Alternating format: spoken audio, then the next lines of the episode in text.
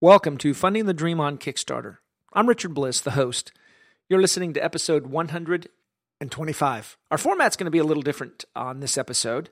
I had the uh, recent opportunity of traveling, being invited to actually Greenville, South Carolina, to speak on Kickstarter at a uh, an event there. And while there, took the opportunity of visiting Boardwalk, the uh, leading game store in the upstate area of South Carolina, and sat down with the co-owner Josh Githens and that's going to be our show, my guest. So it's going to be on location.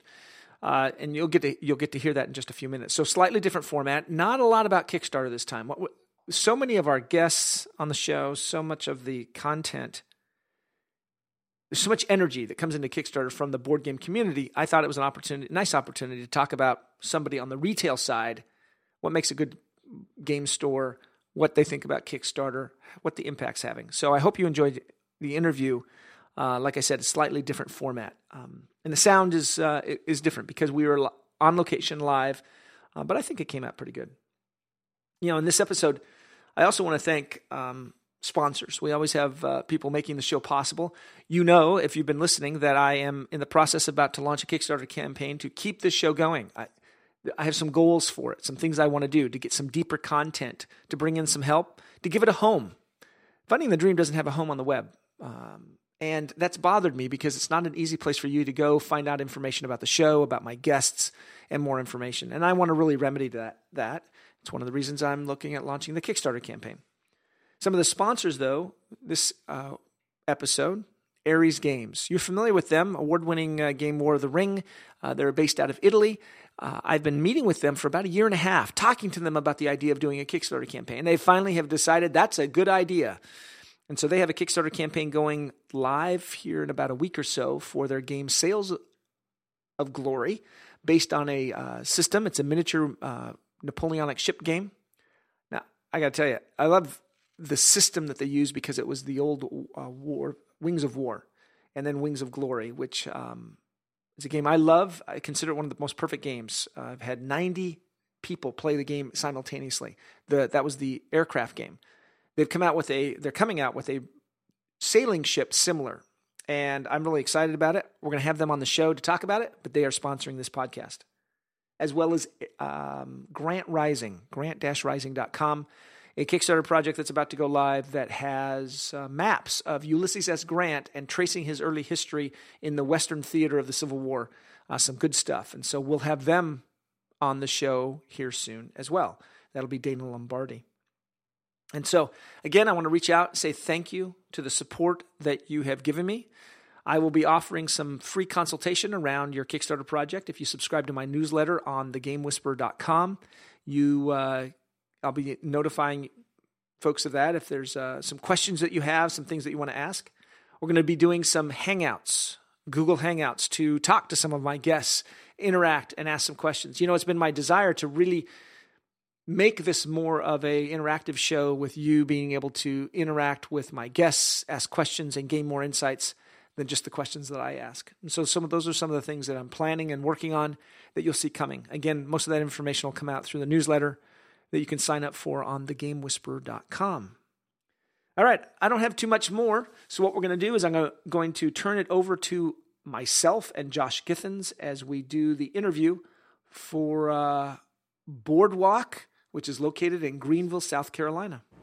Hi, this is Richard Bliss, and we're here on location in Greenville, South Carolina, with uh, the location is called Boardwalk. It's the premier gaming store in upstate for the South Carolina. I'm here with the co-owner, Josh Githens. Josh, thanks for joining me. Oh, thanks for coming. We appreciate you coming out. Well, certainly thanks you for taking the time to kind of give the store at our disposal. You've got a very nice store here. Well, thank you. We, we've done a lot to make it the store that it is, and we, we think a lot of people really enjoy it. And we wanted to be friendly and inviting for anybody that comes in. So tell us a little bit about the store, first of all. How long has Boardwalk been in Greenville, South Carolina? As a store, we were in the mall just behind us, actually. We were there for 26 years.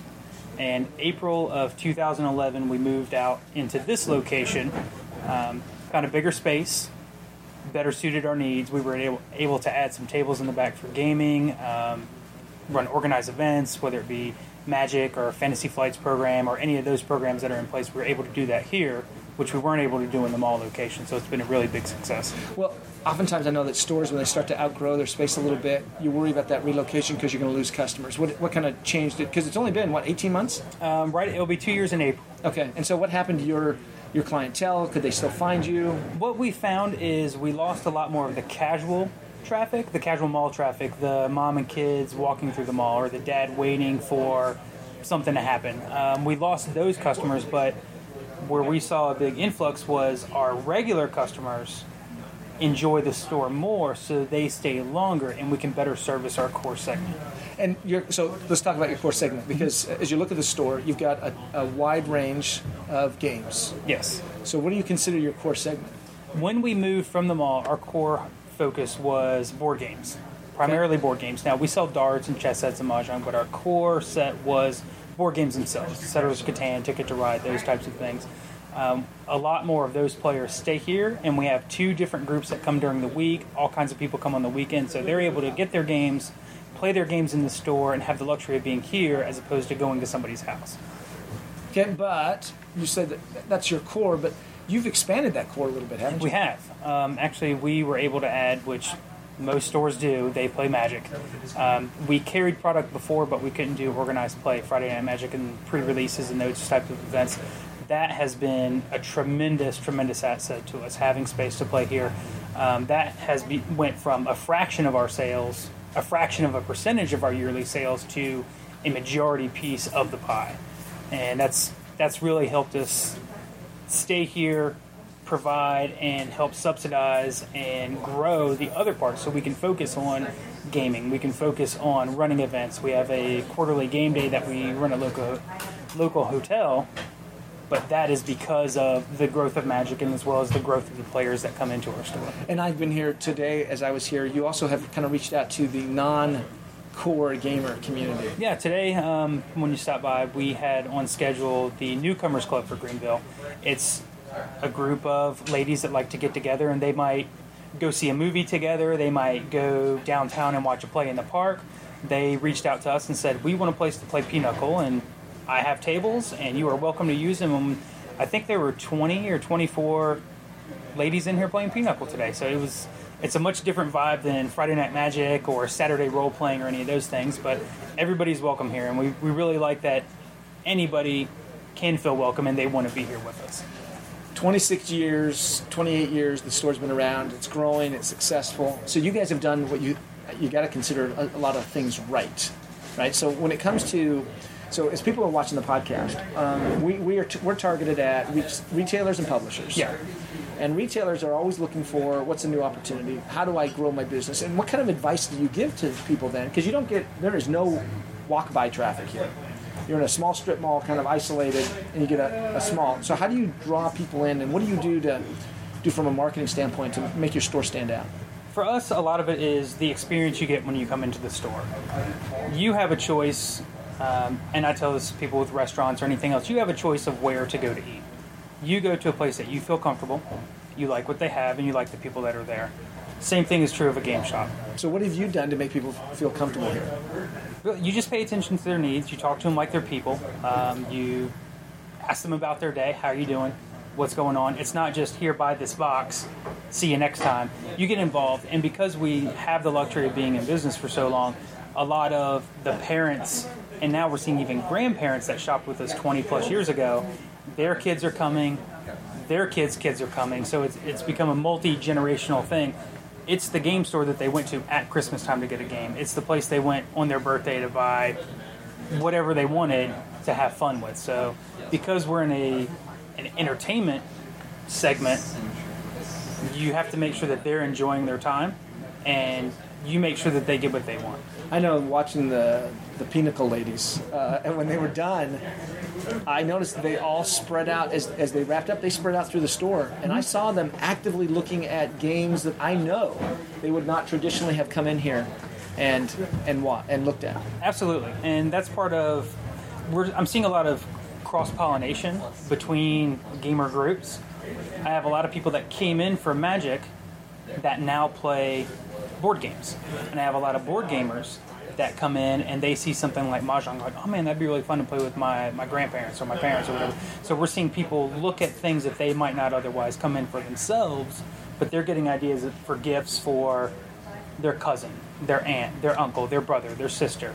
Uh, the Pinochle ladies today, probably six or seven of them, same as you, I saw, they were looking around, they're like, oh yeah, this will be great for fill in the blank, somebody else. Right. But now it's in their mind, it's a friendly store, we accommodated them, they're going to come back to see us. And that's a whole new segment of the market mm-hmm. that you traditionally would not have found. Exactly. That's at least 24 people that probably would have never come into our store if we didn't have that program in place. Pinochle them Day. Yep. And, and it's in the middle of the day.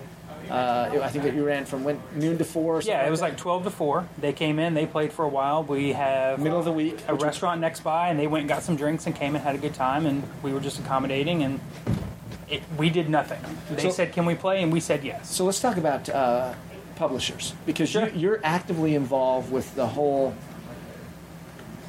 hobby side of hobby games. So we're talking about the Euro games and war games. You're involved with the uh, World Board Game Championships. You're up there. You go to a lot of cons. So when we talk about the traditional hobby games, you're also very aware of what's going on in Kickstarter and a lot of that. What advice do you have as, as a store? Because I'm looking around and I can walk through and I'm seeing a lot of Kickstarter games, a lot of stuff that you're ca- carrying. What advice can you give to a publisher who's like, okay, I got this game, I, I, I think it's the greatest game, I got it published. How do I get it to market? What should I do? And so, what advice do you have to help them sell? really a lot of it is the the in my opinion it's the actual development of the game it needs to be a good game it needs to be something people want to play um, but to actually get it into store into market um, for them you just need to build awareness for you.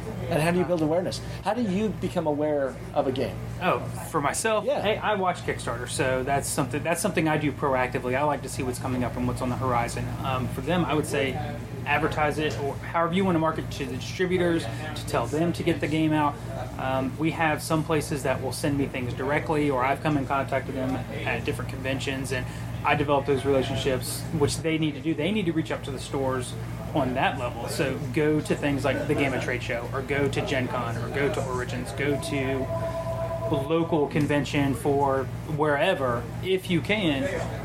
And really it's kind of just put your feet to the ground and get out there and tell people about it.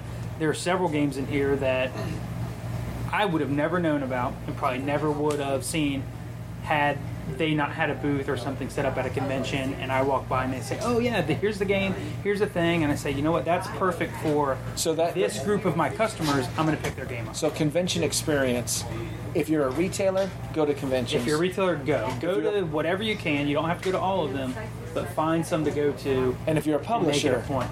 go to, go to the conventions. Go, because that's where you see people. I can read sell sheets and emails all day, but unless I see it, I put it in my hand, I can touch it, I can I can demo it, I can do something with it. I'm never going to know. You might have the greatest game in the whole world in a box, but if all I see is a static image on an email, I get hundreds of emails every week. It's going to get lost in the shuffle. Kickstarter, Yes. retailer. Is there? Uh, this is still the the jury is still out about is Kickstarter retailer friendly? Because I'm hearing both that a lot of retailers don't want to carry Kickstarter games, Um, I, and I'm looking around and you are definitely not one of them. Right. I think as a retailer, you would be doing yourself a disservice if you exclusively decline to carry Kickstarter games. In my opinion, Kickstarter is great for the ultra ultra game fan, the alpha gamer. They're on top of the scene. They know what's going on. They're looking Yeah, for but it. They're aren't the early adopters. But they're already aren't they the ones backing Kickstarter already? they're going to get it. But you know what? I have some of those gamers that play here, but in their group of 10 players, not all of them are that guy. One of them is going to get the game, and after it's gone from Kickstarter, after you can't buy it early anymore, they still, the other players still want that game. They come to me, and I either order it for them or I have it in stock and carry it. Okay, let's talk about the ordering because what's what's one of the biggest knocks against Kickstarter games? They take They right. take forever to get. They take forever to get. And if you backed a game, now do you back them as a store or do you wait till they come onto the market? It depends on the game and honestly what they have to offer. It depends on what the publisher has to offer for the game. Um, some of them give a retailer package where you provide the necessary documentation that you're a retailer and you get a better deal. Some of them don't. 99% of them that do not, I don't back because I can wait and buy it at wholesale cost. I don't need to spend retail on a game to have it on the shelf that I then carry that cost over to my customer. That's doing my customer a disservice too. Um, so you're interested in Kickstarter games, but you're not necessarily interested in being at the cutting edge of getting the game as a backer. Right. D- does that ever change, or, or is that on a personal level that sometimes you become involved? Sometimes I'll I'll pick one up for myself, and that comes along with I would like to know what's coming out and see what's available. So I'll buy it for myself. I'll play it, take it to my group and play, uh, play with my friends, and if it's good, hey, we should bring this into the store, and then we'll look at distribution and see if we can get it as a retailer that way. We've been visiting with Josh Githens, who's the co-owner of Boardwalk, uh, the premier board game store in upstate South Carolina, in Greenville, South Carolina. He's been sharing with us some of the ideas that he has about making his store successful and opinions about Kickstarter. Josh, we certainly appreciate you taking a few minutes to uh, talk with us. Thank you. I'm glad you came, and it's been fun. It has been fun. This has been Richard Bliss. Uh, we're doing a simulcast, so you'll be seeing this on YouTube as well as this is on uh, my podcast, Funding the Dream. And so we've taken a few minutes just to talk to a, uh board game uh, retailer about some of their opinions about Kickstarter as well. Thanks for watching. Thanks for listening. We'll see you next time. Take care. Thanks, guys. Okay, I hope you enjoyed that. Uh, I know I did. I had a lot of fun uh, interviewing that, recording, and we got some good time in. You will find me uh, next month in March. I'll be in Las Vegas at uh, the GAMA Trade Show, speaking on a panel about Kickstarter and the impact it's having on the retail space. And uh, you'll find me out and about doing a few other speaking engagements that I'll keep you updated on. Thanks for listening. I hope that you've enjoyed this slightly different uh, format of the podcast. If you have any ideas, feel free to contact me. You can reach me on Twitter at Richard Bliss or at Game Whisperer. Or you can find me in my email, rbliss at thegamewhisperer.com, or Facebook, Richard Bliss, and the Game Whisperer out there as well. All kinds of places to find me. Track me down if you have any questions, any input, ideas, thoughts, comments, feedback, anything that you'd like. I certainly would appreciate it. Hopefully, you've heard something inspiring. Hopefully, I'll be able to see your Kickstarter project soon so that I can help you fund your dream. Thanks for listening. Take care.